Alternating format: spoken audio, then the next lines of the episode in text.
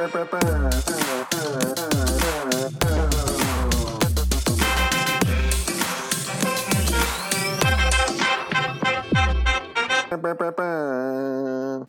everybody. Welcome to another week of the Soccer Thread podcast. Uh, I'm Dan Schrader. I'm in Portland, Oregon. Palmer, the question everyone's dying to know the answer to. Yeah, Have you had dinner yet? Have you had dinner yet? I've had half of my dinner. Uh, Hey. I, I've my my daughter is is sick this weekend, um, and so I've been kind of uh, mulling over whether or not I was going to call in and uh, get a sub. Um, and so last minute, I decided that I was going to uh, ask for a sub because I don't think she can go to daycare tomorrow. So Yep. uh, I spent the last, you know, 20 minutes throwing together some sub plans, uh, requesting a sub, um, Yep. all the while shoving food in my in my mouth so that I could I could talk I could get on the podcast. Here we So are. This Yes. is what really matters. This is what really matters. Yeah, exactly. Beautiful. exactly. 20, 20 minutes preparing for work tomorrow, 90 minutes podcasting. Yep. Yep. Not quite That the is- ratio I'd like to see, but it's a good start. like to get that down to 10 minutes if possible Yep. next week, Palmer. I could just reuse Uh, these sub plans so you know never you never know.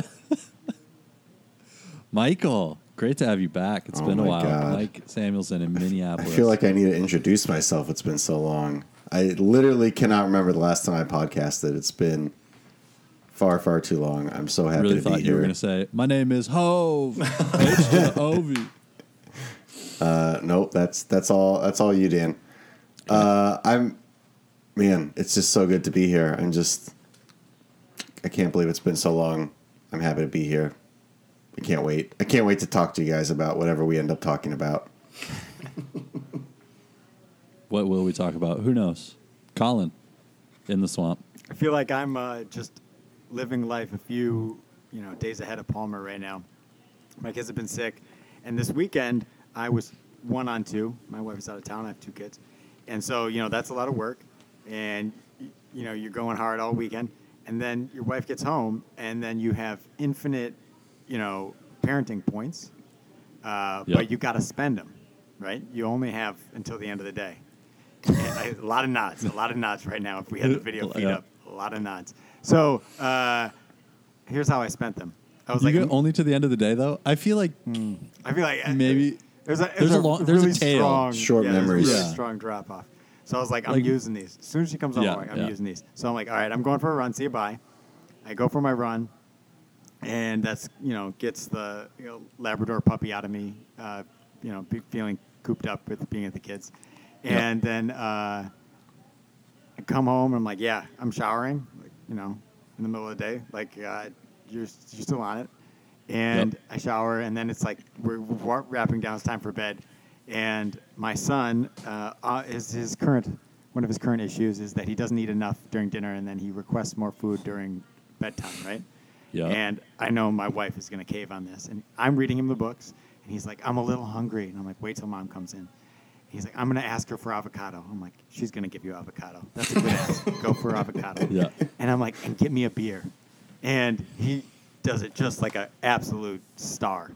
He's like, "Can I have avocado, please, and also a beer for Daddy, please?" and I was just like so fucking proud and so happy about him. I was like, Yeah. "You are really buying in on this. Dad needs a, you know, deserves this." It's been a weekend. He recognizes it's been a long weekend for dad. yeah. Dan. He's recognized. He's like, "Dad needs a beer too," and uh, came back with avocado and a beer. Shout out to my wife, and uh, here we are. Really, you know, set me on the path to this podcasting. So shout out to my son for uh, following instructions, which he never does. It's amazing. Really amazing. That's lovely. Uh, we have a little opener this week from Cliff. Oh, uh, boy. he sent this to me. It is not the club team names, which I know that we are excited about. but God, I'm that's not so what it is. excited. We got to save that. That's going to be. I mean, let's be honest. That's 40 minutes of content. that's a pod to itself. We just don't have time for that this week. If any one of you picks the strongest, I will quit this podcast. Isn't the strongest off the board after last week? Yeah, I feel Good. like Uh, Good. It might be. I don't have to take it, but if one of you takes it, it'll make me upset. Uh, Andre Blake is the first uh, three-time winner of the award. Uh, let me try to figure out what award we're talking about here. Must be MLS Goal, Goalkeeper goalkeeper, of the year. of the year. goalkeeper of the year. Yeah. Yeah, because he's not MVP. Oh, jeez, excuse me, not MVP, right? Uh, so it must be goalkeeper of the year. Uh, he earned it this year, 2016, and in 2020. Four goalkeepers have won it twice. Who are those four goalkeepers? Wow. Wow. Uh, Palmer, you're up first. oh man. Uh, I almost, one I of- almost just read the list. By the way, this is like out of an article. I almost just, I just read if it's on One- the run order, Yeah. if it's on my phone. I'm gonna take. almost read Uh. I'm gonna Ron take, Burgundy. Yeah. Exactly. Uh, I'm gonna take Nick Rimando. He that had is to have such a good it. guess. He had to have No. won it twice. That's a great he- guess. that was going to be my guess. Okay. I have Didn't another he- one in my that was in my one back pocket. guesses, Yeah. yeah. I think he did. He only win it like once in maybe his final year, and it was more of a like lifetime achievement. Like everyone recognized that it Yeah, was not. that- that Yeah, it wasn't even be. like his best year That or something. They're like, you've got every single kinda- record, so we should probably give this thing to you once. It's like the uh, Landon Donovan MVP, even though maybe he never won the MVP either, or something, or only Yeah. once when he like very early in his career. It's Yeah. like, eh, yeah. Anyway, so uh, Rimando not on this list. Mike, All right, this is just a name that comes to mind, and I don't really know a lot about this person, but Kevin Hartman. Wow. good guess, not on the list. Okay. So if I There are get like this right, I of- automatically win. Uh, maybe unless we decide that we're we're doing double elimination. Okay. I mean, the chance of me getting this right are like 10%. So Yeah. uh, I'm going to go with Donovan Ricketts. Yes, that, That's- that is that's a one of them. Oh, 2010, Come on. 2013. Solid. Donovan Ricketts. He did play for the Timbers for a while, but I think it was Past his prime. later than that. Yeah. Yeah. 2000 was he in goal for the first MLS Cup 2015 that we won it? Maybe? Uh, I think so because I, I think I remember seeing him in like for some reason the double post was was being tweeted around recently. that wasn't I- him. That was No? the uh, no. That was a Dutch guy of African descent. I Oh. forget his name now. Something like that. Anyway, uh, yeah, Donovan Ricketts, 2010, 2013. We're gonna go double elimination because I want to hear who else Palmer has in his back pocket. Okay, so I have. Um, uh, I don't think that this is right, but it's just a name, Zach Thornton. Yes. Is he on there? Well done. Chi- Chicago Fire great Zach, Zach Thornton, 98 and 2009. Wow. 11 years good between them. He. That's was like, unbelievable. I remember when like uh, he first started at the Chicago Fire. There was like so many like legends surrounding him that like he would kick cement blocks like because he could kick the ball so hard and so far. He's just he was also just like a big body. oh my god, He he was was, a, massive a house being. of Yeah. a man. Yeah. I love a keeper. That's that that's their style. Just to be huge. Yeah. All right. Uh, all right. Palmer's still in it with one uh, one tick. Mike. Uh, I mean, I'll just go with you know an old school, a classic, a classic pick, if you will, Tony Meola. That's a good one. Good guess, but unfortunately not here. These Pal- last two I think are going to be hard. Palmer's taking all my picks. With the Zach Yeah. Thornton and Nick Rimando. It's tough. Uh, Tony Meola. I don't know. I don't have the full list in front of me. I only have what Cliff sent me, so feels like he won I it mean- once. I'm sure he did. I was gonna say Bill Hamid, but now that you say that it's it's a hard one, that cannot be him. Uh, what would be a hard one? Uh, I, I, don't. I'm not even gonna come up with like uh, anything even worth saying. Uh, I mean, not, not, Tim Howard didn't play long enough in the league. I, I don't have one. I, I have nothing in my pocket. Wow. Uh, all right. I guess that's a Oh tick wait, then. Brad Friedel. Give me Brad Friedel. He played a couple years. It's a tick. Sorry, not Brad Friedel. All right. Anyone else have any other guesses? Mike, I, don't feel know. like you've just thrown yeah, names Mike's out there. got the Mike. Mike. Uh, Stephen Yeah. Stephen Fry. Stephen Fry, Kasey Keller. Oh, that's a good one. no, no. Stephen Fry's a Um, good one. H- Ha- Hanneman or something. I feel like Oh, Marcus he- Hahnemann? Yeah, He went over to England pretty yeah, early, pretty didn't early. he? He played Yeah. a lot Yeah. of years in that. Uh, no, not him. Uh, man, Luis I don't Robles. have any- Oh, that's a good Oh, one. Not Luis Robles. Robles? I Yeah. like. I like uh, University of Portland. Great, Luis Robles. Friends with my sister-in-law, Luis Robles. Therefore, friends of you. exactly, basically. Friend of the pod. Um, yeah, I don't, I don't got any more. Any other old MLS goalkeeper names? The most recent win f- for either of these two guys was 2005.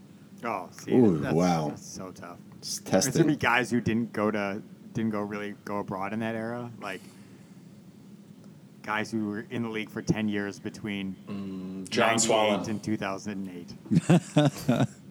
Minnesota Thunder legend John Swallow. uh, Joe Cannon in Oh. 02 and Oh, 04, That's a good one. And Pat Onstadt in Oh. 03 05. So these are some These are classic exactly MLS the names. names. These are- Those are like such- exactly. Yep. They're right in there. They're just like uh, MLS has like goal pool keepers, right? Because you can only carry two or three on your roster, and if you have an injury or two, they're like the league just has them on contract. It's those types of names that you're like, yeah, he was just he was just MLS goalie number one for like three years. That's it.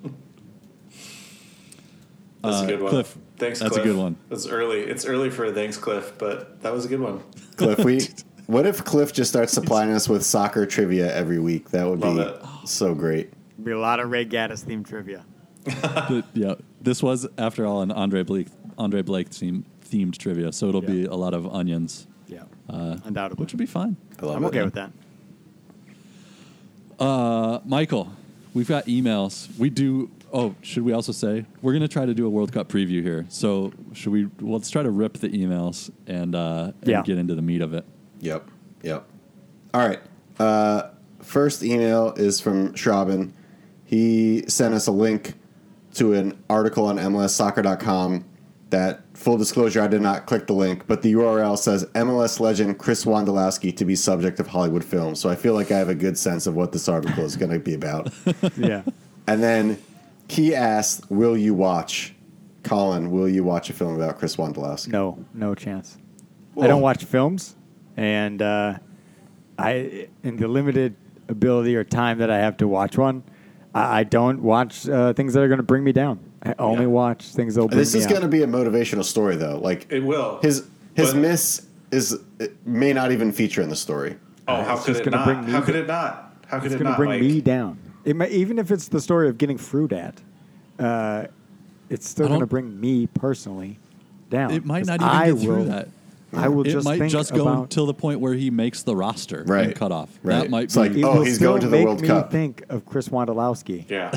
more than I want to think I of agree. Chris Wondolowski. All right. fourth So- round supplemental draft pick out of Chico State. yeah. I mean, there, he's a great story. I'm, there's a lot to like about him. Sounds like Dan will be watching. Yes, Dan? I don't really watch uh, things of importance beyond Bachelor in Paradise, so I won't be watching this. But it's a great caveat. This is no. do- this is look. no garbage picking, field field goal kicking hero here. We don't need this. I like Wondo though. I think as a person, Palmer, who do you want Sure. to play Chris Wondolowski? I'm sure he's a great person. I'm sure he's a I great want person. Palmer to play Chris Wondolowski. Couldn't do it. Sure. There'd be a lot I of would, acting. I would have made that goal. I would have scored There'd that be a goal. lot of Similar acting. noses. That- that's both, what I'm saying. Both You'd have to solid miss. noses. they're filming it and he keeps banging it in. I would refuse. And then celebrating so hard. it's like I can't do it, guys. I can't miss. Who could miss from here? Who could miss? It's impossible to miss. Yeah. It's, it's you're inside the six. Come on. Harsh. Harsh. Uh, I think I've told this on the pod before, but I read that uh, after that miss, he said, uh, after a bad game, a loss, if I'm upset, my wife's giving me 24 hours. And then after 24 hours, I've got kids. I have to be present. I've got to, you know, my wife gives me 24 hours to sulk. After that miss, she gave me 48, which I love. it's a, I just it's a great it. woman. Yep. Behind every partner. behind every bad soccer player is a, or not bad soccer player. He's a good soccer player. That's not fair. All right. In the spirit of a long podcast, we're moving along. Uh, all right, we're going to come back to this Pearson email in a second because it's a special email. Yeah. Um, all right, next is from Raymond. he says, "Man, I, the problem with these Raymond emails is if you don't read them ahead of time, as Colin well knows, you're really up a creek." That's So we're gonna we're gonna come back to that one and and go to his other email, which is much shorter. Uh, he says we use the term aging gracefully in sports, um, but oftentimes it's not so graceful. And so he wants to know what great player were you saddened by in the twilight of their career, Palmer. I feel like you're you have a lot of answers for this. I can imagine. In the twilight, um, man. And why is it Cristiano Ronaldo? I mean, I'm not saddened by this. This is uh, by his by his kind of fall from grace. Um, I- Roethlisberger. no, because he's I not a good human being. You I, you think about like Jordan, right? Like who you you picture Jordan as just a, A good human bull, being. and then you well, I mean, yeah, yeah, but like you picture like Jordan, who's you know who is a is a Chicago Bull, and then you see him in a in a Wizards jersey, and Yeah, it's there's like, so nah, many of those. right, Like, right.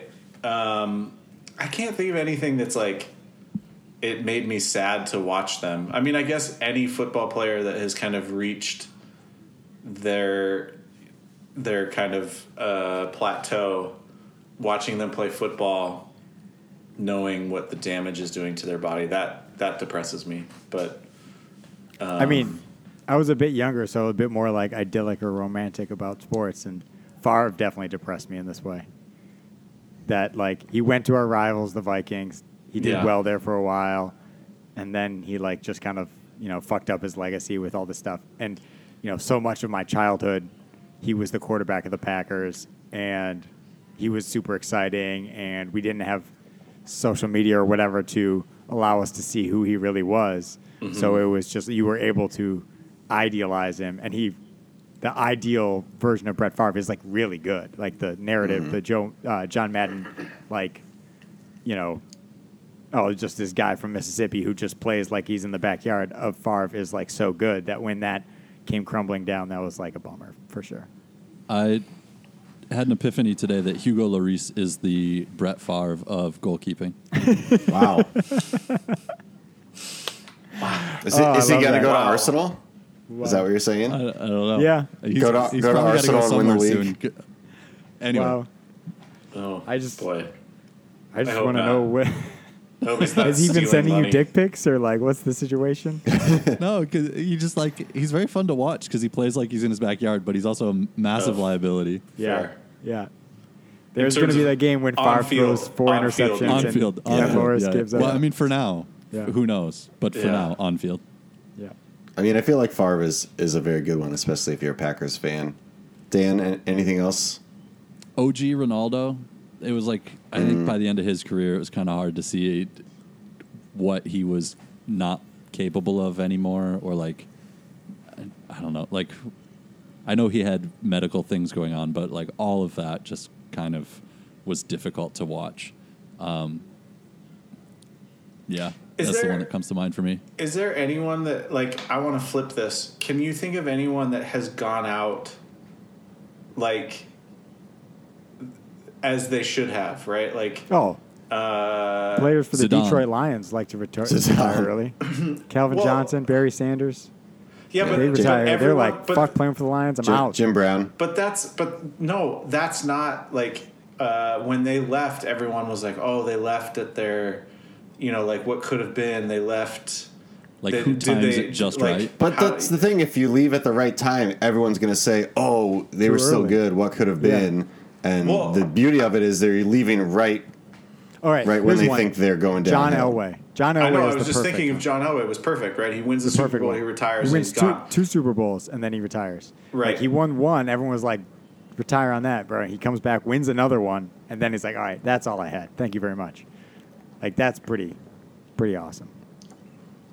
Yeah, but I mean that that's like that's the Brady thing. had and Brady that's for what- sure had a chance to do it after he won this Super Bowl in Tampa Bay. He Right. could have Yeah. really mic dropped on that. What players were you most joyful to watch? is the next question on Raymond's As email. their Yeah, career Tom Brady is crumbled. definitely the one. answer is Tom Brady. But I, I mean, I think my point is, and this is the point of like, I think Raymond's email is that like, uh, you know, aging gracefully in sports is is not. It's it's hard because the peak is like, I mean, with the exception of of uh, Ronaldo and Brady, like your peak is like 35, 38, right? And you still feel like, oh, I'm still young ish. Like I'm not old. Like it's wild to to be like I'm a retiree at 40, right? And so like I get it. These guys that just continue to push their bodies, push their bodies, and then it just is like, damn, what are you doing? I I disagree on the what are you doing though. Like as long as a player is like not harming their physical or mental health, I Right. think it's awesome if you're like, yeah, I'm 40 and I'm just I'm playing in the second division in Scotland, but I'm just doing it because I still love to play. Yeah, Like, I don't know, I'm I a think good that- I think guy. that's cool. Somebody's giving me some money. Yeah, even if you're like not a good locker room guy, as long as you're not like a complete asshole. I, I don't know. I think like that's there's nothing wrong with that. Just being like, yeah, I just want to keep playing. Yeah, there are And- stories like that in American sports and in Milwaukee. Uh, Hank Aaron is a great story. He played for the Milwaukee Braves. They go to Atlanta. You know, he plays for the Atlanta Braves. That's where he's like, you know, maybe the best player in baseball for a while. But then he comes full circle and plays his last two years of his career for the Milwaukee Brewers, and he's not that good. But the Brewers aren't either. They're like an expansion team, or not. Obviously, it's two years, so they're not expansion team both years. But you know, they're a young, crappy team, and he's not that good anymore. But like he's everyone was happy to have him in Milwaukee, have him back in Milwaukee, and he plays. He's a bit part, part player. My, my Yeah. favorite example of this is um, NHL legend Palmer. Palmer favorite as a kid, Jaromír Jágr. Yarmir who's Jágr. fif- Oh, 50, God, played and he's forever. playing in. away. He won't. He's go away. playing in like the Czech. He keeps yo-yoing between the Czech first and second division hockey league, and just just doing his thing. I love it. It's fucking awesome. I what's love the- it, Mike. Mike knows exactly where Jaromír Jágr is, and I was just is looking him up. yo-yoing. I was just looking him up the other day because Of course you were. you know What's Name the, a person you were not just looking up the other day. What's the the goalkeeper from like? Oh God, I want to say he's like from Egypt. That is like the oldest to be Oh, capped yeah. or something, and he's like Oh. the he's like 50, 55 or something. Uh, I think my my favorite in the soccer um, in the soccer world is Edgar Davids, who I feel like was he was like I'll, I'm gonna just be player manager and I'll just put myself in whenever I feel like. Yeah. I can't remember where he was player manager. I think it was somewhere in England, but I mean, also great point. Uh, great listener of the pod. Pedro's favorite team, Didier Didier Drogba, was the Yeah. play, player owner at Phoenix Rising. Yeah. yeah, yeah, yeah. I was I was just gonna mention a player, but the club that they're on right now is an incredible club name. So now I can't mention them because I can't have you all potentially Wikipediaing them and Taking figuring it. out this incredible club name. That's fair. All right, we're gonna keep it moving. We- We've got 94 minutes of World Cup preview coming up after this, yeah. And I got half my Um, dinner left still. and Palmer's got half a dinner. Uh, all right, last email for today, Ray. We'll come back to your other email. Um, we don't have time today.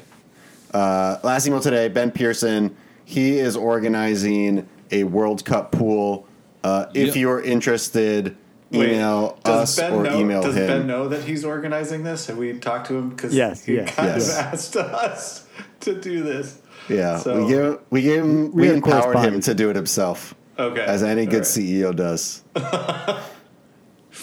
delegate. I don't know, Dan. Yeah, Dan, so- is there anything else to add on this one? I mean, I think send us an email, soccerthread at gmail.com, if you are interested in being part of a little World Cup pool. Uh, the idea, I think, is that there'll be a little prize for the winner. Um, and the entry fee will be a donation of your choosing.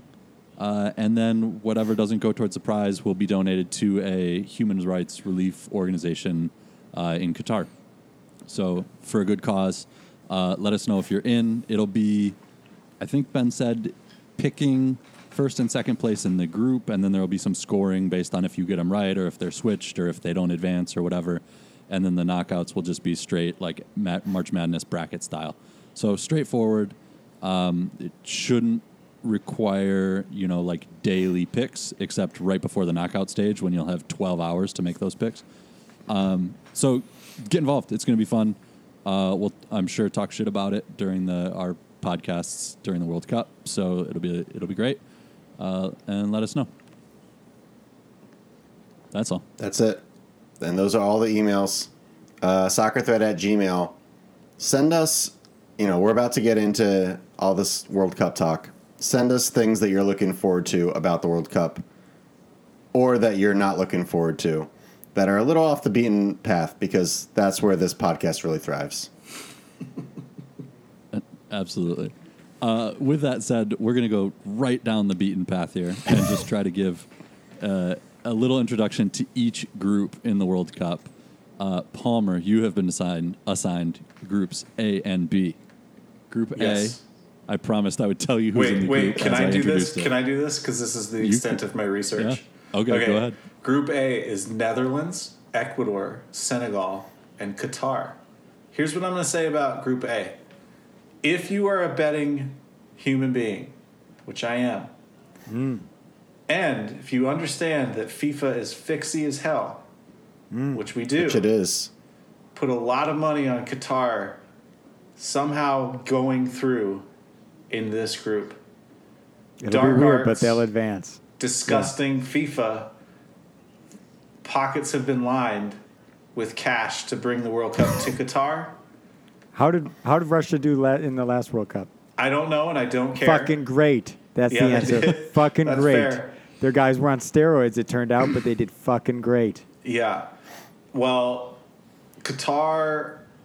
I mean, I think generally we've seen Qatar perform pretty well in like. I think they were in part of the Gold Cup recently, right? Yep. And I think that they Yeah, I think that's right. did they gave some teams some issues. They may have like made it to the conference or conference quarterfinals, maybe ish. Uh, I can't remember. Something. Yeah, they did all right. I remember. Uh, So I mean, they're not. You know, maybe they're not that they're not bad, uh, but um, they're the host nation in a nation that shouldn't be hosting a World Cup uh, because this nation bought this World Cup, and they've done some terrible things, and FIFA turns a blind eye. Qatar will get through. To Qatar will get through this group. I love this. I- team. Um, I think Yeah. indicative of this is that Qatar they were gonna play their first match on one day, and then Yeah. they they wanted to just move the date, and FIFA just moved it. Mm-hmm. And so I could definitely see some some shady stuff where like after the last group game, FIFA's like actually three teams are gonna get through. and that, that that level of, of uh, bending of rules is only the stuff you know about. So Yeah. imagine the stuff that you don't know about. right. Fuck. Um, yeah, so that's through. that's my uh, that that will be my my, my lead pipe lock bet uh, uh, is that You're- we're- are we just not going to do a secret gambling episode? With- well you we we will but I'm just it's a preview this is a preview That's it. Palmer, Um, I have a question for you out of Group yeah A. yeah In 2010, South Africa hosted the World Cup. Yeah. They were uh, huge underdogs, would not have qualified had it not been for their hosting. yeah Uh, they qu- scored four points in their group. They did Mm-hmm. not get out of the group. But I feel like, you know, people kind of rooted for them. They were the underdogs. They were the hosts, the like Vuvuzelas. They, there was this whole atmosphere. Even if you hated the Vuvuzelas, it was like Mm-hmm. a South African thing. It was, uh, you know, is can anyone root for Qatar as the underdog here? Part of our or of Pearson's um, uh, World Cup pool is that we are going to donate uh, funds to a uh, human rights relief fund um, to Yeah. help the human right uh, um, atrocities that have been happening in Qatar. I mean, the, Yeah. there's there are humans on on the team, right? Um, but I, if you are like, no, you cannot root for Qatar to do well because a a, a, a Qatar team that does well in this World Cup, um, those whatever proceeds, everything does not go to the players. It will merely go to the people in power. So um, you don't. I mean, all of this is anyway going to the people in power. But I can't root. I'm not going to root for a guitar. I just can't. I can't do it. and it's all i mean even the financials aside, it's all sports washing, right? Right. So Right. the better they do, the like the more glory it brings Yeah. to Qatar for reasons that are besides the the terrible thing. So it's Yeah. yeah, yeah. I think I agree with you. Although there's part of me that's like, but those players, like, it's not their fault. It, But it's, I don't. it's yeah. not not their fault though. you. Yeah. Yeah. Okay. Uh, okay, so mean- the, the, I agree. Hopefully, ahead, those Mike. players will will make some you know loud like okay jumping ahead, but uh, so I think if unless you're living under a rock, there's you know you've seen all these stories about what's happening in Iran right now with protests, and their leading goal scorer. Uh, I was looking him up just to be like, who is this guy? Just because you're uh, looking up everybody. because I'm looking up everyone, as Dan said, and he had No a is he had a quote which I will just read for everyone. he said uh, during the the protest, he took a public stance against the Iranian government, saying uh, he would what did he say? he indicated a public view uh, and said. This is worth sacrificing once for one strand of Iranian hair. So basically, he was like, I will speak out against what's happening in my country because it's worth it. And if I don't play for the World Cup, I don't care. And so, you know, are the Qatari players going to do the same thing? And it, you know what he did is very brave. I'm not ex- I'm not anticipating everyone to do that, but like it can Yep. be done. All right. Agreed. There's your Group A preview. yeah. Oh, Qatar okay. bad, but going through. Yeah. Evil So wins. really, Surprise, the group, surprise. the group is really between Netherlands, Ecuador, and Senegal. Who will go through? Um, because we know that Qatar will will be there. Um, all right. Uh, group B. Can I do Group B, or do you want me to continue with Do Group, Group A? I could I could do like a, a soft forty five on on Group A, and you know, I'll move on to on Group B. Senegal. That'll be Yeah. a B side of the pod. I'll, gr- I'll move on to Group B. Group B is is our group: England, Iran, already mentioned, USA, and Wales. Um, what is there to say that we haven't already said about this group? I feel like we'll we'll probably talk more about this group when we when we wrap up the pod and discuss uh, how USA will inevitably fail. Um, so we'll save it. We'll save it. Just leave Bale, it. Bale with some uh, 94th minute, uh, or no, more than that, like MLS legend. 124th minute. MLS legend, 124th minute um, Gareth Bale goal, just warming up to break the hearts of, of American fans on uh, November 21st. Can't wait. Can't wait for this. Can't wait. There's your group B I'm very preview. excited. Lots of All right, pain. That's it. I hate sports. Colin. All right. I'm I'm hesitant to even say it, but go ahead. CD. Yeah. CD's groups, motherfucker. Uh, so, uh, Group C is Argentina, Mexico, Poland, and Saudi Arabia. Uh, so, you know, transitioning nicely from USA to Mexico, being the like local story of the group. Uh, this is the first group of, that we've talked about, well, with apologies to the Netherlands, that has like to me a really, really, really big team in it, um, and that's Argentina. Um, yeah, they have the problem of them all standing around and watching Messi, but I think that's maybe getting less as he gets older. Where like, you know, people realize that they have to step up more, um, and he plays more withdrawn. Um, and it's been working for Argentina basically. Like I know that's like the narrative for his whole career that like that's how they play. Um, but they won that cup with Italy where it was like Copa America versus Euro, whatever. I called it the Maradona Cup because of the you know thing between those two teams. But uh, also they won Copa America. Um, obviously that was a big trophy for Messi. It's been a year and a half since they give, gave up more than one goal in a game, which is pretty impressive stat given the fact that of like the key players or like names you will instantly recognize on this squad. Uh, those names are like Messi, Di Maria, Dybala, Lautaro Martinez. They're all like forwards or attacking midfielders. So, uh, you know, I think they're a pretty well-rounded team. Uh, so yeah, gotta imagine they'll easily get through this group. Um, Saudi Arabia, on the other hand, yeah, is not good. Nobody plays outside Saudi Arabia on that team. Nobody you're going to know. will be surprisingly hard to score on. That's kind of their mo.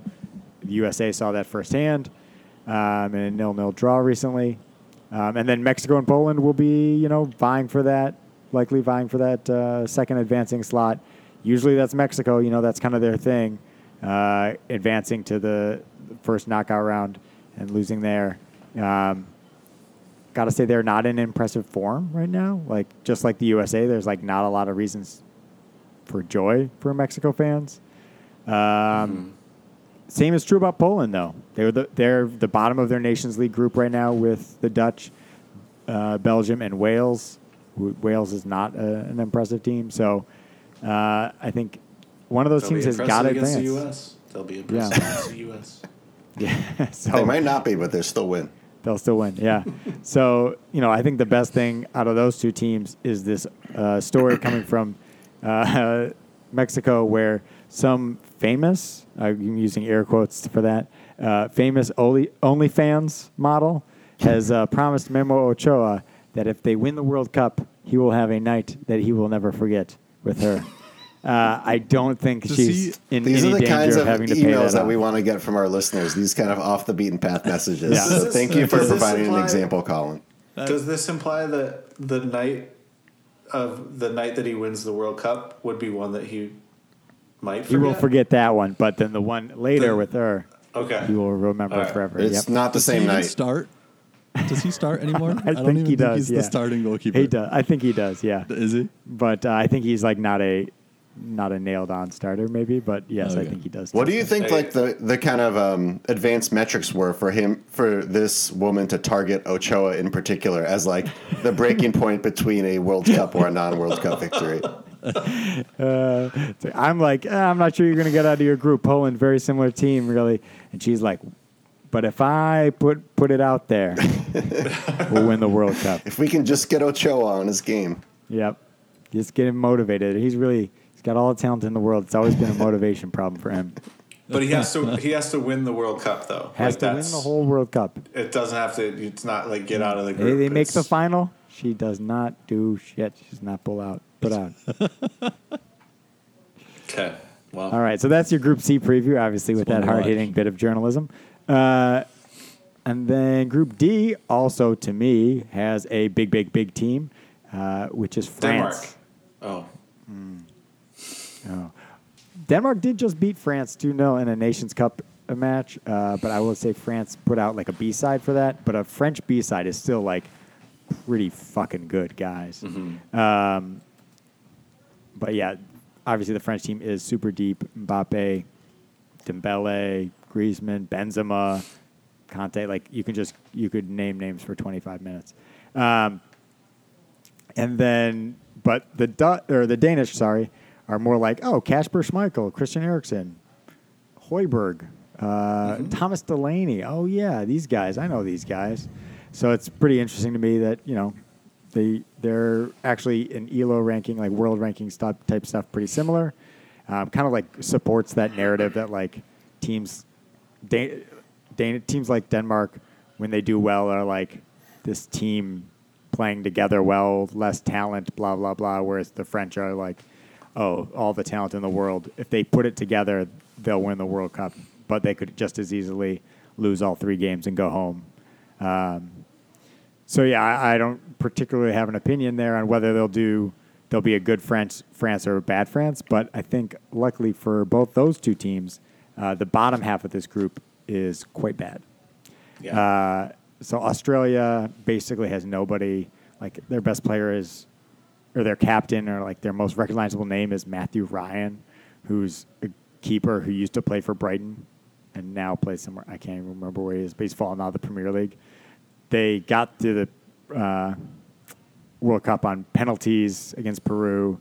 They've lost to Saudi Arabia recently. Um, and then with a worse world ranking than that is Tunisia, um, who I think will actually be the third best team in this group. Has some recent decent, recent decent results. uh, Chile and Japan they've beaten, um, and their num- their best striker plays in Qatar, so he might get a little of that FIFA home cooking. Uh, you never, you know, especially he's a striker. Like you can just Oh, the watch, the watch uh, ding. That was over the line. Actually, doesn't look like it on the video, but that was over the line. Interesting. Uh, so Some- you know, you some never quick know. video editing. Yeah. So if, if France or Denmark uh, is is you know unanticipatedly poor, I think Tunisia is the one to squeak out there. I think Australia is a no hoper, um, but uh, I think that's pretty clear two advancers out of that one. because I know it's killing you. Thomas Delaney is Danish.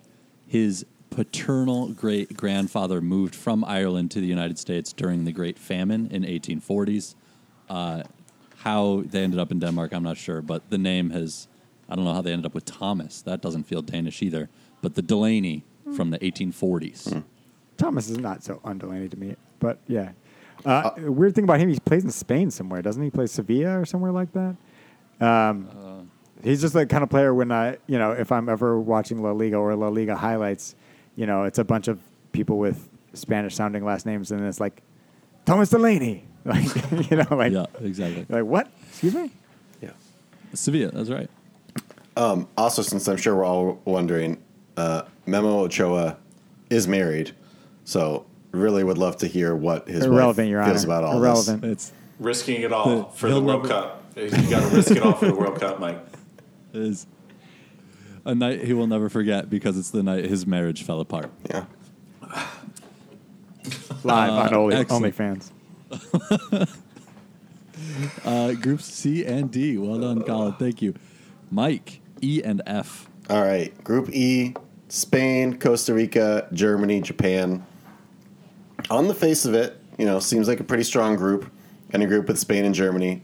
Not not going to be easy. Uh, and I feel like as I was looking through both of my groups, I'm not sure if it's just because I don't watch soccer anymore, or or what, but it really feels like just the kind of lack of star power on some of these big teams is like very apparent to me. I mean, if you look at Spain, like their top goal scorer is uh, um, Alvaro Morata, who's like a very serviceable player, but no one would say he's like a global superstar. And they just have a bunch of dudes who are like, you know, really good Spanish players who are on biggish clubs. But again, no one who you point to and you're like, oh yeah, this guy is the man. Uh, just a bunch of really good dudes, and they don't score a lot, and they don't give up a lot of goals, and they play the kind of soccer that Dan loves. Um, But they are ranked number three in Elo, so you know they they should be they should be a tough out. Um, Costa Rica, you know, they're just kind of over the hill at this point. They beat New Zealand to qualify uh, after coming fourth in CONCACAF. You know, they still have some of these names that we've heard for the past 15 years Navas and Bryan Ruiz and Bryan Oviedo, but it just feels like they're they're just making up the numbers at this point. Um, and then the last two, I think, are the ones that are going to be battling for second and third. Germany, you know, you think Germany, they're just going to go through. That's kind of how, how Germany is. Uh, and then you kind of look at at the folks on the team, and it's pretty unimpressive. Um, I mean, they've got. I don't want to say unimpressive, but again, it doesn't feel like they have a bunch of like talisman. They've got Muller who's still on there. They've got a bunch of guys who are you know strong club attackers. They've got uh, Havertz, Werner, Gnabry, Sane. So like, there's talent there, but I don't know. It just it just kind of feels like this team maybe is is not there. They just finished third in the Nations League behind Italy and Hungary, both of whom aren't even at the World Cup. Um, and yeah, I don't know. It just feels like they're not going to do well, and and so kind of the question that I have for them is like, does this just mean that they're actually going to win the World Cup and just kind of come out of nowhere because they're not really favored? Yeah, I was just gonna say like all you need when you have that many guys who are like eight out of tens, all you need is like one Serge Gnabry to like he's a world class player on his day, right? Like Yeah. Mm-hmm. he Well, just has a good couple weeks. He scores six goals and wins the Golden Boot. And, and I It think just goes all Hamas. and yeah, exactly. It goes James Maria. I, Rodriguez. I think Muller is like second all time in World Cup goals. Like basically every World Cup, he has four or five goals for the last like closer. twenty years. Yeah, so you know he knows how to show up in a big big game situation. Um, Japan. My thoughts on Japan are almost exclusively based on the thrashing that they gave the U.S. like a month ago with their B team. Um, not a ton of guys who I'm familiar with. They've got um, Maya Yoshida, who's like he was a longtime Saints uh, Southampton captain. They've got um, Mina Mino, who used to be at Liverpool, now is at Monaco, and then everyone else is kind of, you know, they've got some guys at big clubs, but uh, not a lot of household names. Um, but they looked like a really cohesive team when they played against us, and so for me, I feel like they might just squeak in against kind of a subpar German team and a very old Costa Rica team in that second spot. Uh, fun thing about Japan, I love this. I love this, Mike. A The last- German so- team that we just said was going to win the World Cup. well, I mean, any team could win the World Cup at this point. E- Mexico could win. Uh, Even Mexico. But so Japan, they've alternated the last like seven or eight tournaments, or however long back to '98.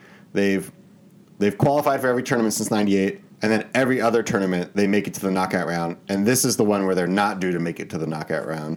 So basically, what I'm saying it goes against all history. Uh, but I think Wow. there just might be a chance. I love it. I'm. I think uh, I no longer have the sports betting app for Oregon on my phone because they switched apps and I didn't like transfer my membership or whatever. I might just put it back on there, Mike, just to put a little money on Japan. Oh, why like wouldn't that a you? lot. Why wouldn't you? I what like are you it. doing? Put a put Start a cheeky your life, Dan. put a cheeky five thousand dollars on Japan and just see what happens. Cheeky five k. I mean, Consider Plus- it an investment. I'd love, I'd love to root for Japan. Great reason to root for Japan. Yeah. Be great. And you get to root against Germany. I mean, two birds, one stone. I mean, my last name is Schrader. That's harder for me, but understood. You can do it. I believe in you. All right. Uh, group F. Group F. yes. Group F. I've dubbed the paper tiger, paper tiger group because I think all of these teams are kind of overrated. It's Belgium, Canada, Morocco, Croatia. Belgium, obviously, a lot of lot of household names. Collins boy De Bruyne, also coached by Collins boy Bobby Martinez for the last s- six years. Uh, they also have Jan Vertonghen and Alderweireld, or however you say his name, are both starting. Both of those guys are, I think, Old. you know, our age Palmer's ish. boys. Yeah. Also, They're Lukaku Lukaku seems injured, may or may not make the squad, but like isn't at full form. Um, and I don't know, like there's obviously there's there's more than enough talent here, but um, I guess I'm not I'm not a believer, and I think having a bunch of 35 year old center backs is a tough one to do in a tournament where there's games every four days. Belgium for me, they've been like the fun team to pick or to like think is going to be really good because they're not historically a giant, but they've got this amazing generation, and it feels like they've just missed it. Like Yeah. they didn't. Yeah. I mean, they've had some good tournaments, but Yeah. they never won anything, and now they're past it. And so, why should they do anything now when they didn't do it for the last twelve years when they should have been so much better? Uh, so yeah, I'm agreeing. I, it, they just don't feel like they're they're fifth best in the world. They're still riding those coattails somehow or something. I mean, they were, they were technically third place at the last World Cup. So like, I mean, it's a little it's a little hard, uh, you know, hard on them to be like they didn't do anything. Third place Sure, as a World sure. Cup is pretty hard to do. Uh, but I agree with you that it, it as far as the arc of the team, it seems to be on the downward phase, right? Yeah. Yeah. I mean, and they I were, think they were number one in the world, and they've not won any major trophy, right? So they've Yeah, but I mean, it's just it's hard to to win. It's a major hard to trophy. do that. I get, I get that. It's hard to do that. Oh, I mean, mean, it's it's like- like Portugal, didn't group- Portugal win the Euros by drawing every game? Right. It's not that hard. it can be done. You would figure Uh, this group would have Greece, would have won. Greece won a Euros. Come on. Yeah. Yeah. The USA won the Gold Cup. I mean, come on. Come on. I mean, also, I think like if Lukaku is not there, you know, I think Batshuayi is there. Is their backup maybe? So it's a pretty noticeable drop off. And if Lukaku is there, is he fully fit? So I think that's just another strike against them. Like if he's there, you know, maybe then maybe then they are a t- contender. But for me, they're like a tier two kind of a maybe a closer to a dark horse than a contender. Uh, I still think they're going to win the group. Uh, Canada, for me, Canada is all about Davies, Alphonso Davies, uh, Jonathan David, and Cyle Larin. Just three really good attackers. I'm always impressed when I watch them play that like David and Larin are just like outlets and can hold up the ball and everything that the USA needs and hasn't had for a long time. Uh, and then Davies is just freaking really good. And then the rest of their team is just incredibly average. Just a bunch of a bunch of journeymen and you know MLS guys or guys who've bounced around in like Belgium and Turkey. Um, so they they'll just go as far as those three guys can take them. A bunch of guys that would make good Hollywood movies. You know? Not even, not even. maybe, maybe after this tournament, Mike. Maybe after this tournament. Maybe What's the Canadian Hollywood? Vancouver Uh, Vancouver. Or just Hollywood. I was actually having a conversation with friends last night. How many Canadians are hiding amongst us in our in our media? um, but anyway, uh, Morocco. Morocco's my favorite team in the group because they did what the U.S. was too afraid to do. They fire their coach in August after guiding them to the World Cup. Uh, so the players that, that you probably know from Morocco are um, Ziyech from Chelsea, uh, and then Hakimi, who is at I think PSG now, formerly of Inter. Um, and then they also have this uh, this guy who plays right back for Bayern, whose name is Mazraoui, I believe is how it's pronounced. And so the old coach wouldn't bring in Ziyech and Mazraoui, and so the federation just fired him, and now the new coach is bringing them in. And I just love it. It's just a cla- It's just so beautiful, uh, and I really hope that they do well. They've got an uphill battle. I mean, it's a solid team. They like they dominated their group uh, in qualifying, but I mean, this is a this is a tricky group for sure, and I think they just have probably the least the least quality. They dominated their group and wouldn't bring in Ziyech. And then the, the coach was fired. I think I think like towards the end of qualifying, he stopped calling him in, like one of those things. Oh. Uh, I you know I read part of an article, Palmer. You really stretched my my limits Sorry. of Morocco national If team we- understanding. If we had fired Berhalter, we could have gotten Nagbe in. Is that what you're telling me? It's not too late. It's not too late. Come on. Rosters don't get announced until I think next week. So Yeah. uh, last team, Croatia, uh, the darling of the last World Cup. They're ranked 13th. Uh, they won the qualifying group over Russia, and they just won their Nations League group over France and Denmark. So they're still looking pretty good.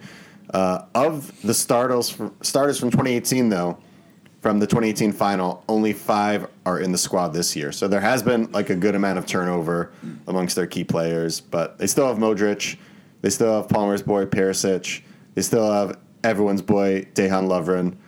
Um, so there'll still be some guys that you know out there, and I, you know, I think they're probably still favored to come in second here behind Belgium, but for me, I've got them coming in third. I've got Belgium and Canada advancing out of this little Wow. Concacaf homer pick.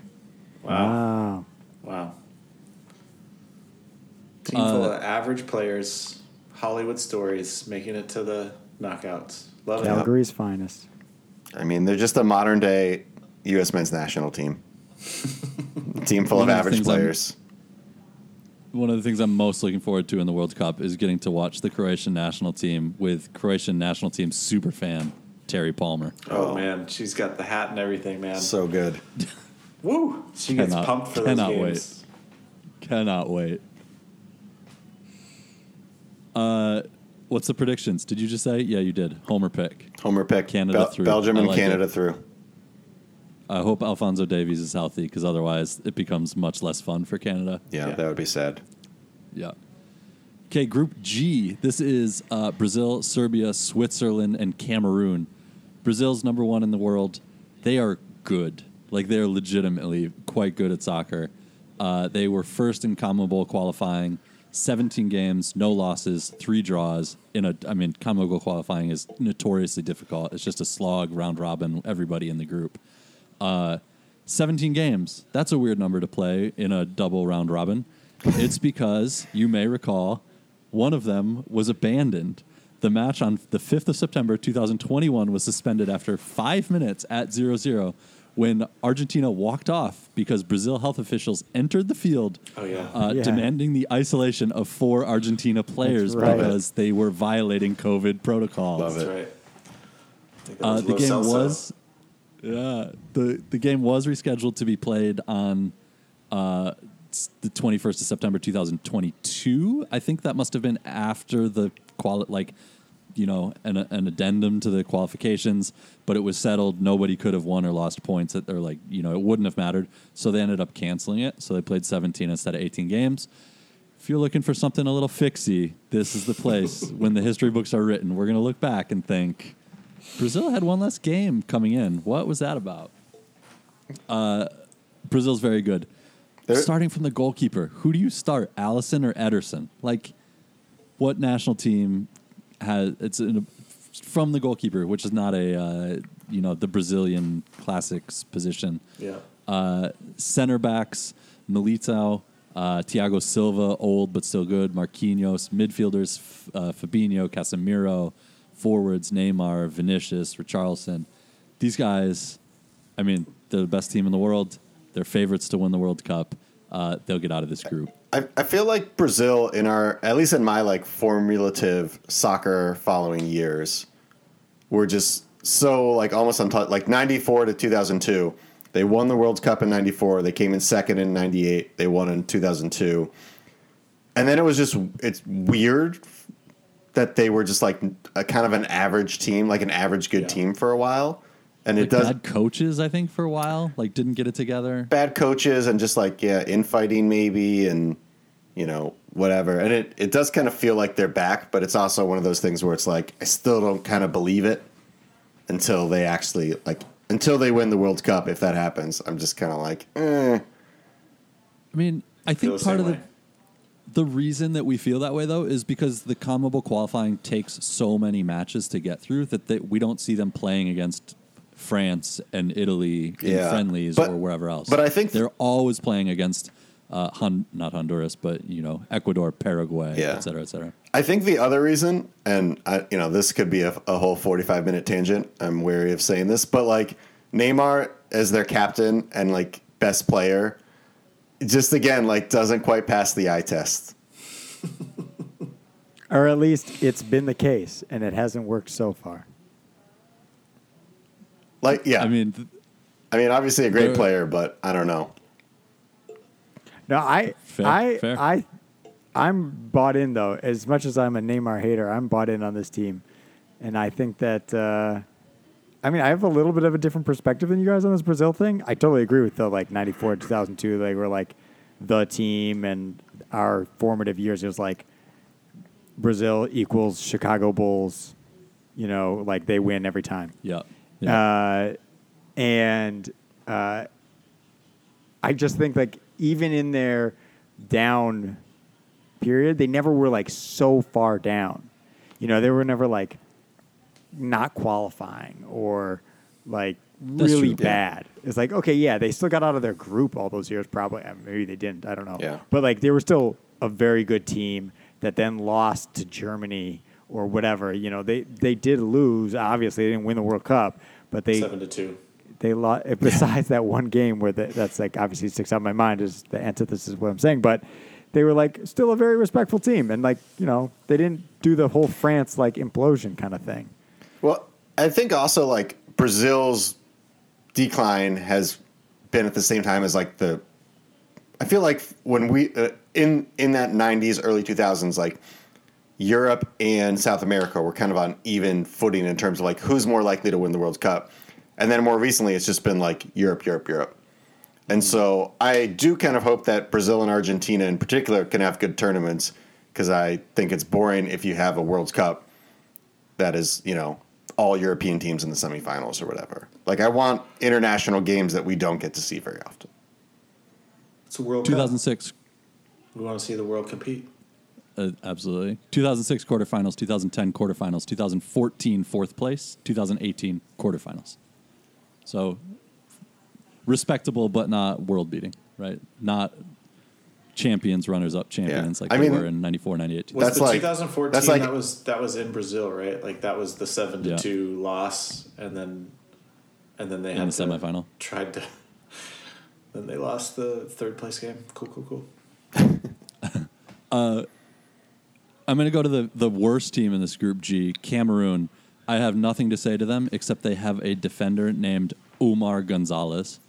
O U M A R. Oh, Oh, Uh, That's all. That's all I need to know about them. They're also actually legitimately not very good, um, but they have Omar Gonzalez. I like so how you're like, I have nothing to say to them. Like they've wronged you somehow. I just have I watched Cameroon play? No. Yeah. Are there a lot of English language previews of them on the internet? No. I all I can do is look up their Wikipedia page and be like, Omar Gonzalez, that's funny. So that's what you get. Sometimes going on Wikipedia is enough. So that leaves us with the two fighting for second place in this group, Serbia and Switzerland. Um, Serbia, the key men are Tadic, Mitrovic, and a guy named Vlaho- Vlahovic, uh, who's at Juventus and reportedly will be chased by uh, United and Chelsea for something like 100 million pounds this, or euros or dollars. Who knows? I don't even know which of those is stronger right now. Uh, so, but for a lot of money. So they've got these three attackers. Serbia is going to be about scoring goals, or at least they will, you know, require the the good performances of these three attackers. Switzerland, on the other hand, Xhaka, Shaqiri, and uh, Seferovic. I forget where he is now, but those are their three main guys. Shaqiri, obviously an attacker, uh, but Switzerland is more of a system, more defensive. Uh, they're not going to be relying on kind of run and gun. So you have to you have to assume that Xhaka will um, get a red card at some point during these group stages. So Yeah, it, it might be for like some weird Balkan thing against Serbia. Who knows? Who knows? Actually, if you can bet on that, that's probably a good bet. um, so my narrative for this group is uh, w- Serbia, depending on their offense, Switzerland, depending on their defense. Which of those claims second place? Tournament football, I I think I'd lean towards Switzerland. But if Serbia did it by scoring a bunch of goals, it'd be fun. So that's Group G. I mean, who who's not rooting for Mitrovic? It's true. You have to. Uh, group H is Portugal, Uruguay, South Korea, and Ghana. Uh, Portugal's is also quite good. They've got Ronaldo, of course, but they've got uh, Cancelo and Pereira at the back, Ruben Neves, Bruno Fernandes, uh, Bernardo Silva in the middle. Uh, Diogo Jota is out with a hamstring injury, so we'll miss the World Cup. But they've got they've got quality through and through. Uh, maybe Mike, like you were saying, they're not like all World Cup like world class superstars. Um, but this is still a pretty solid team with guys playing at a very high level. Uh, so as much as I wish that I could say they were over it and I, you know, Ronaldo wouldn't be in the knockout stages, I think Portugal's pretty good. Uh, I think they're not as good as Uruguay though. Uruguay are ranked uh, 11th by Elo, Portugal 7th, but I like Uruguay better. They are super, super uh, experienced. They've got five players in the team with more than 110 caps, including Cavani, Suarez, uh, Godin, uh, and Betancourt. Is that right? I think I take good Betancourt and. Muslera, their, their keeper. Betancourt and Muslera, there it is. Uh, Darwin Nunez, also key player there. This is a team that's uh, they're they're just solid. They're scrappy. They're I don't know why, but I feel like instead of being over the hill, I just see them as veteran, and that they're gonna like kind of have that like nastiness edge. Maybe it's just because Suarez has always had that nasty edge, but uh, I really like Uruguay in this group. I feel like certain teams just read old all the time. Like they have an mm-hmm. old vibe, and Uruguay, Uruguay. strikes me as one of those teams. Like if like was it 2010 when Forlan I think either won the Golden Boot or what Golden Ball, and I feel like he was also like 35 and was must like. You know, he'd had like a good career in Spain, but I think for a lot of people was like most well known for not doing well at United, and then you know had this awesome World Right. Cup run. yeah, I just I don't know. They feel more solid somehow than uh, some of those other older teams that we think of. I just also like how that highlights the fact that we're like listing off all these names for each team that are like, you know, we're starting with the Ronaldos or whoever is the like A player, and then there's like a bunch of B players, and like a name like Diego Forlan, you're like maybe you're gonna say that name if you were pre- previewing Uruguay and whatever that was, 2010, but you would have been like, nah, he's a guy who like kind of flamed out at United. Like, don't expect much from this team because they're weak in attack. The four line's their best option, and then. You know, just fucking Turns never out- know. That's the beauty of the Yeah. World Cup. That's what. That's Yeah. Well, as much as you want to hate this World Cup because it's in Qatar and all, all the bad things that come with that, God, it just makes me so excited to see who's going to be the James or the Forlan of this World Cup. 100%. Yep. Uh, South Korea in this group, uh, their main guy is Heung-min Son, of course. Uh, they came second to Iran in their qualifying group. Again, I haven't seen a lot of Korea, so I'm not going to pretend I know a bunch about them. But I just don't feel like Iran is a world-beating team. They're fine. The USA might have trouble with them, but South Korea came second to them in their qualifying group. So I just don't think South Korea is that good. Uh, they might be fine. Son just had surgery on his face recently too, so I don't know. I'm sure he will. Uh, I'm sure he'll play, but I don't know what what the um, recovery is for that. He he It- like did broke an know that. occipital bone or something. So Is he Oh, in form? um, some would say he's not. So Okay. don't know. I Just hope his asking. face is in form. Um, I just I don't think Korea is going to be good enough to upset uh, Portugal or Uruguay, and then Ghana is like for some reason really bad. They're 61st in the world by FIFA, 74th by Elo. Uh, I don't again really know how they're that- bad. The guys you've heard of on this team are Thomas Partey and uh, Jordan Ayew. Uh, Andre Ayew might still be around too, but I'm not sure he's much of a uh, Andre Ayew, like key guy maybe slogging through African qualifying hurt their rankings for like weird ranking algorithm reasons, and they're actually better than like 60th, 70th in the world. But I, you know, this feels like a, uh World Cup team that's always a kind of a classic. Like, oh yeah, World Cup, Ghana's always making noise, or like some of the big games that like are Ghana and the USA or wh- whoever it is. I don't, I don't think they're going to be there this year. They're just not going to be a team that we're talking about mid tournament. Yeah, I mean, because they got to get through Uruguay and, and Portugal too. Right. Uh, so I, I think that's it. I think Korea's not going to be good enough, and Ghana is going to be the uh, the kind of whipping horse of the group. But my narrative is out of those two uh, countries, Portugal with Ronaldo, Uruguay with Suarez. Uh, you've got these aging star strikers. Who's going to produce? Who's going to win the group? Uh, who's going to have a couple of goals? I'm kind of excited to find out. Suarez has like disappeared off into uh, Uruguay club uh, soccer somewhere, and Ronaldo is not been had having a good year. And this is like what Colin is saying. Like, I bet one of these guys blows up and is like, "Guess what, folks? I'm still here. I still got it. The old Yeah. guys still got it. Yep. Yeah, I feel like Ronaldo is pretty well positioned. There's like a lot of creators in that in that lineup for Portugal, and the current version of Ronaldo can be the uh, yeah. I just stand on the back post and head head the ball in or whatever, pop up and make smart runs, intelligent in the box, very strong. Like maybe not the Ronaldo you think of as Ronaldo in ten years when you think about him at his best. step but over I still the- think yeah. yeah, six goals in a World Cup. Yeah, he could he could totally do that. So that's it. Those are all of the groups, all eight of them. Uh, let's save the USA specific chat. Hopefully, we will uh, pod again. But having gone through all eight groups, I do like just overall narratives. Any of the teams that really jump out. Let's start with teams, and then we'll go to kind of like more global feelings. But like, is there anything specific that you guys are particularly interested in watching? Um, I mean, I was like slightly offended when somebody called Croatia the darlings of the last World Cup. Croatia are the darlings of every World Cup. that is how it is written. Like Including they the last been, World Cup. And they will be. so don't bound them to the last World Cup. If only because they always have the best kits. They have the best kids. Does- they sometimes make noise. They're from a tiny nation. You, you know, you're like gonna know enough players on the team to hook you, but not you're not gonna know everybody. It's really, mwah. They're just- and they're right. They're po- they're poised in like the. They're pretty good. They're like you know 13th in the world, whatever. They're always in that rank. They're never 50th. They're never second. Jump on that Mexico bandwagon for Memo Ochoa.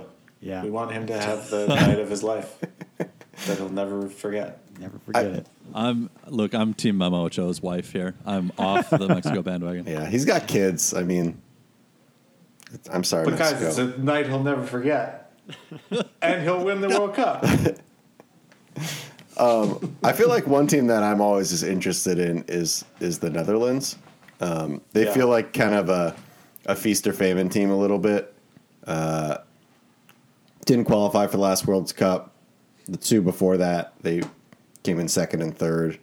Uh, you know, I feel like their team right now has got some well-known players. You know, they've got like De Jong and um, De Ligt and Depay. and, and De, De, um, Van Dijk and, and a few others. But I don't know. Again, it's kind of like a lot of dudes who you know from unsuccessful stints in the Premier League, but they're clearly doing all right. Uh, and I don't know. I feel like they're just kind of a fun country to root for. I Orange.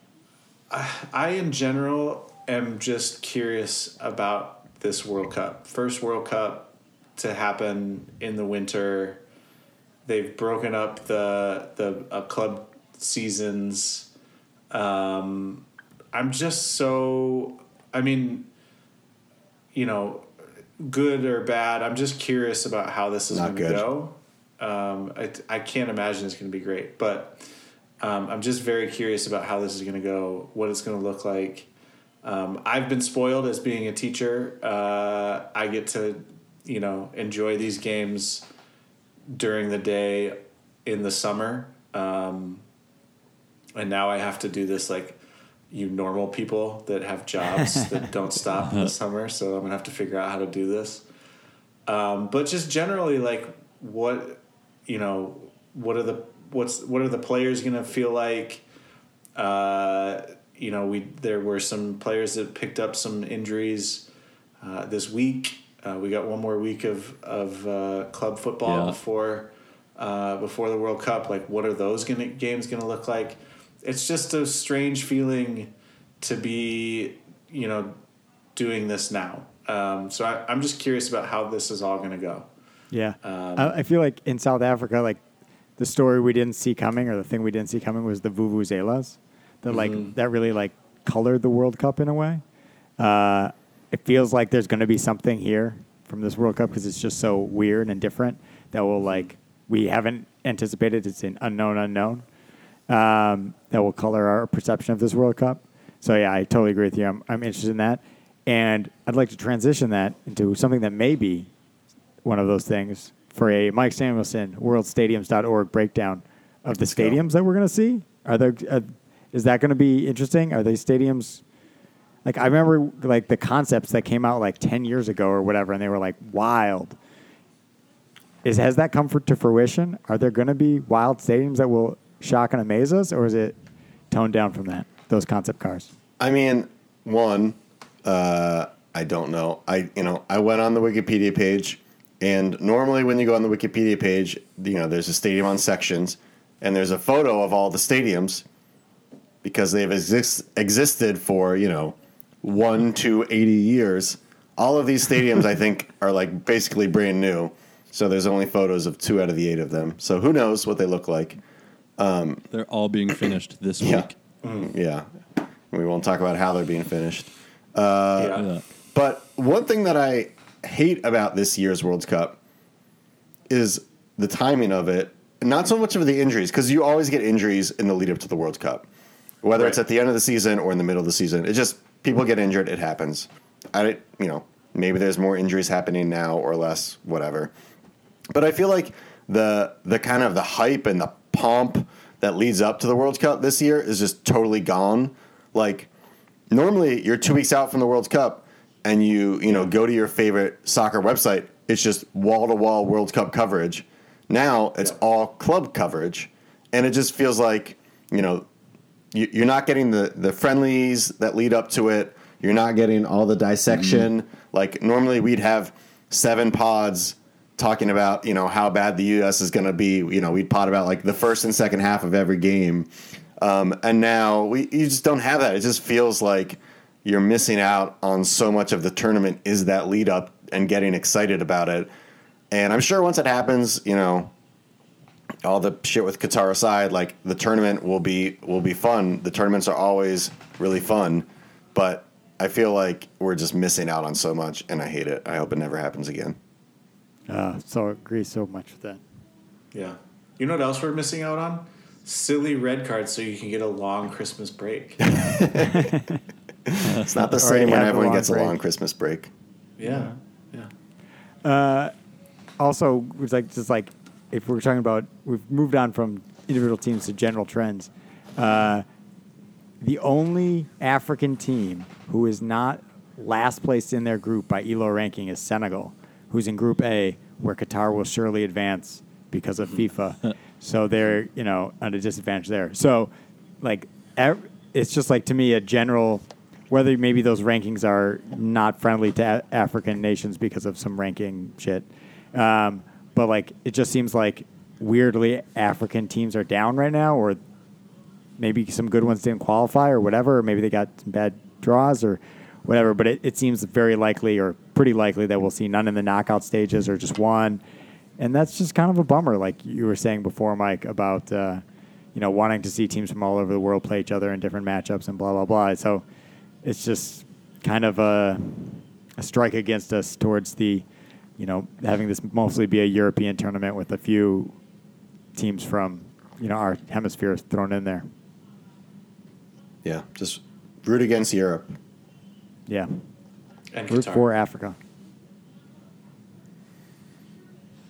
Very good. Uh, any other pressing thoughts? Otherwise, this is a, a perfectly timed podcast, in fact. But That's we'll great. wrap it. That's great. Thanks, Cliff. Thanks, Cliff. Thanks, Cliff. Thanks, Cliff. Ba-ba-ba.